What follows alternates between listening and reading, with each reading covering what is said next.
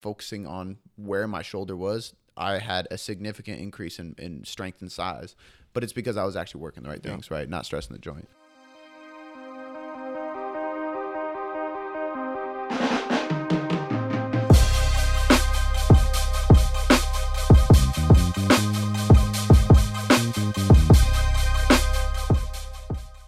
We're gonna go over back today, which is my favorite muscle to train. Um, and I think it's funny because I had a negative motivation. We talked about this on the podcast. They gave me shit when I first started training at Vigor.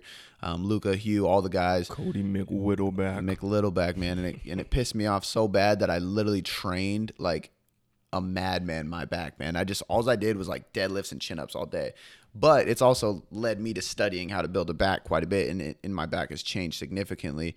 Um, and there's actually been, and I think we're gonna have like a slightly different opinion on this because genetically your back is just like super gifted, so you can do very minimal. Where I have to do ridiculous amount. Even to this day, I still have a, a full pull day where I, all I do is just back, and it's the only day where I dedicate an entire day to a muscle group. But that's what I need. So, um, first and foremost, I think like, and this goes for any body part actually. If you have a weak body part, you need to increase volume. So as you can see, like me and you are opposites when it comes to the posterior chain. I have to do a lot of volume. Right. So recognizing that and being okay with being like, okay, it, I, I'm genetically shitty in this area. I'm just gonna work a little bit harder in there. But then realize too, like I don't do a ton of chest work because I know that I can keep my size there without having to do a lot. So there's always give and takes. But let's go into like our favorite exercises all that stuff. So number one important i just said obviously volume is key. So if if you have a weak back or you want to grow your back increase the volume by increasing frequency increasing um, just the total amount of rep, reps and sets and weight that you push during that day on back or maybe your upper body days are just more back focused your leg days are more posterior chain focused um, anything along those lines is going to help. And, and and a tip on that that's pretty simple that i've been doing a lot lately is every four week phase i'll have like a, a specialization or a focus that i want to hit. So you can have a leg day and maybe so let's say you want to increase your your shoulders.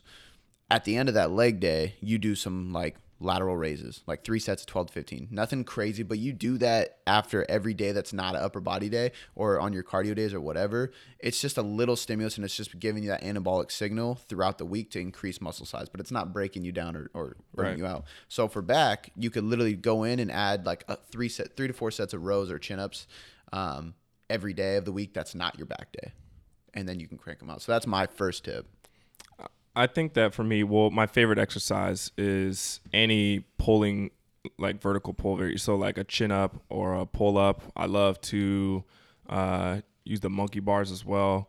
Um, and now it, it it's changed. The the way that I cha- the way that I train has changed, right? So like, you know, before I would, you know, I'd probably throw like a 60 to 70 pound dumbbell um, on like a weight belt and I'd do like pull ups or chin ups, right? But I wasn't getting full range of motion, Right. Um, like like I should have. Whereas now, like I, I go a lot lighter. Like most of the times, I'm even going body weight. Um, I was gonna say, dude, I haven't done a weighted chin up in so long because of that. Yeah. Like, cause, cause my you have better mobility than me. Obviously, I can't properly depress my scapula with weight under me anymore. Yeah. Like trying to actually focus on that, like I can't do a weighted chin up doing it like I that. think I think that very few people can. Yeah. I think that you know because I can get up there. Yeah. It just it's not doing it properly. But most people would look at it and be like, "Oh, damn!" Because I've done 70, 80 pound chin ups, you know, and but it's not like full. Like I'll do body weight and my lats get pumped. Right. You know what I mean? right.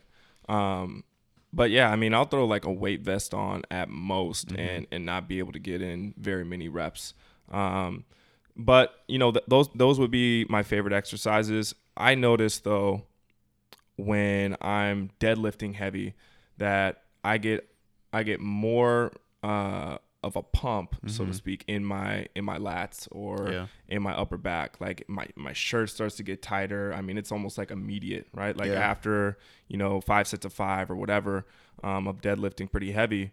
Um, my, my lats are on fire. Yeah. Um, farmers walks. So now we're getting into more of the of the uh, time under tension realm. Yeah, Right. upper, Um, mid, back. Yep. So whether you're using a trap bar, um, if you have the long sort of barbell looking things, uh, kettlebells, heavy kettlebells, dumbbells, whatever it is, um, you know, I did a lot of those, Mm-hmm. um, and and you know, my back just got super wide. I think But- too, like a good. I, I always pictured like in my earlier uh, time training. Uh, my experience was if you're doing farmers walks, you got to pick the heaviest fucking thing you can hold and try to walk like 25 to 50 yards. But then like Joe D was talking about he would do like a mile walk with 35s.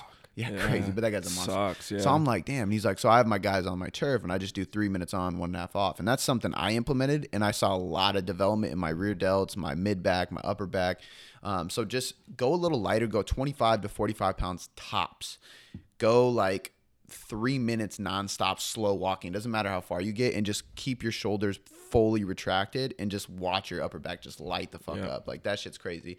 But I want to jump back real quick because um, I agree with the vertical pulling thing, but there's a lot of people out there that can't do enough volume. So we see a lot of people that have um, I see a lot upper back. Excuse me. I see a lot of upper back, rear, not so much rear delts, but mid back maybe. But I don't see huge lats like that Christmas tree anymore, except on people that deadlift a lot or really heavy. Um, so one thing I've incorporated personally, and I've had a lot more people doing, is um, resisted either cable or band um, vertical pulling Yeah. because I can't give somebody four sets of 12 reps for hypertrophy, right? Like we can do like the strength reps. Like if we want to do five sets of five chin ups, cool.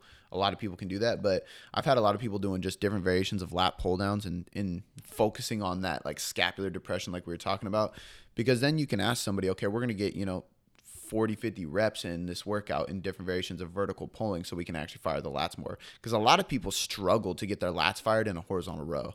Um, it takes a lot of like depression of the scapula, driving your elbow low in the right place.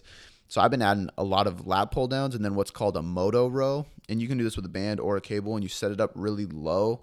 Um, you get in like a quadruped position and you just reach overhead with that single Yeah. arm and you pull towards your body, towards your rib cage. So um, those are two huge tips to grow your lats. Um, if you can't do a ton of chin ups, which a lot of people can't. Plus grip, that's my big issue. Like when I start doing too many chin ups, my grip just gets shot. You know, I've, I've been having a lot of my clients, and I'm, I'm sure that you've seen them, who like, you know, as soon as they come in after they're done with their, their warm up, the first thing that I have them do is is hanging from a bar for an extended period of time, um, and that is significantly helped with uh, overhead pressing or with with their chin ups, um, and and just kind of let, letting gravity do its work because people come in so wired up, Yeah. and then just to sit there and I just have them breathe, like work on the diaphragmatic breathing.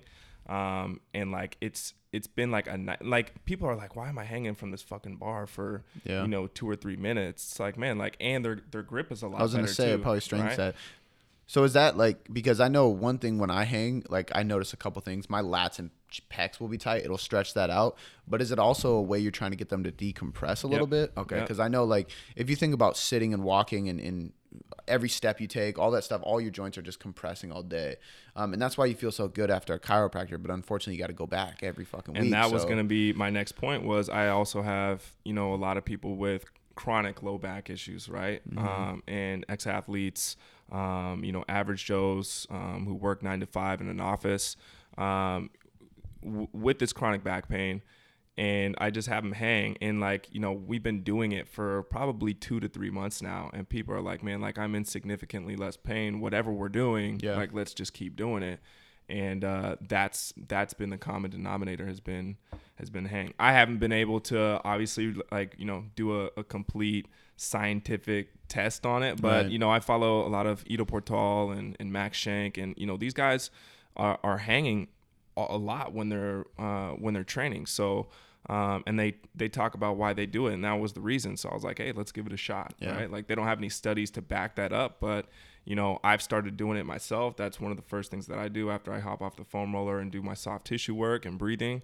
Um, and I do more breathing. Like it's like, and, and, and that's one of the questions that I had in uh, in my mobility workshop was, you know, how often should you be breathing, right? Because there's, I listed, Michael, how many do you think? Probably like 25 different positions that you could Yeah. breathe in. And, That you know, was- I was like, the, the point is pretty much is you should be breathing like this Yeah. all the time, You, right? because you need to be able to breathe, and no matter what position you get put in, yeah, right? Yeah. So just, but to practice those, yeah, is- I mean, some are more challenging uh, than others, but I mean, increase that capacity and And I think like like what you said, you don't know all the science behind it, but it it works. Right. So who gives a fuck? Right. Like and, and Joe D says this all the time too, because he's an experience based guy, right? But he gets phenomenal results with NFL players. So are you gonna argue it? Like no. And it's the same thing with like if you look at let's say I have a pull day and I do 70 total reps on on different rowing variations and technically volume is the key and science proves that to growth.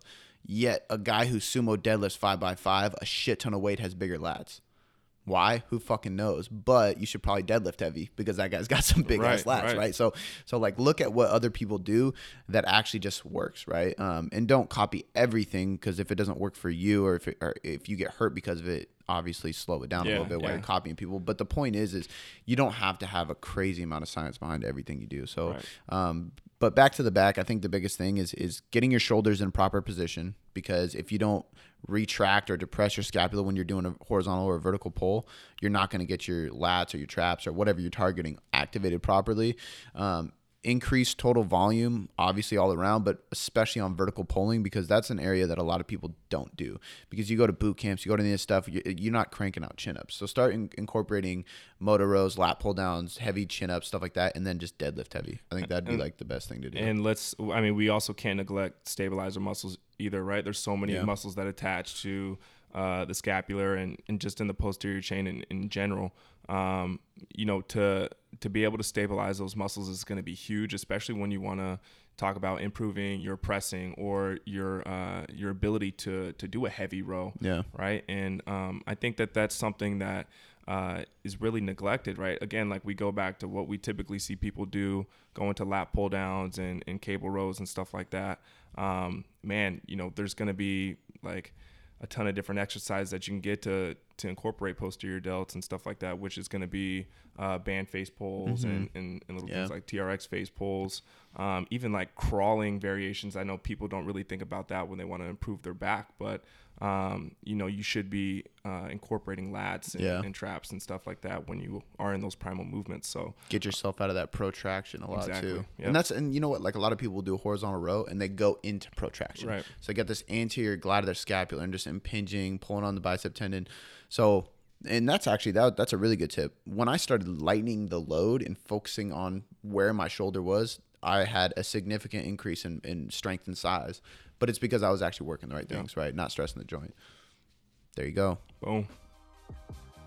If you love the Mind versus Muscle podcast, want more free content, and you want to support the movement, share this podcast and leave us a five star rating and review.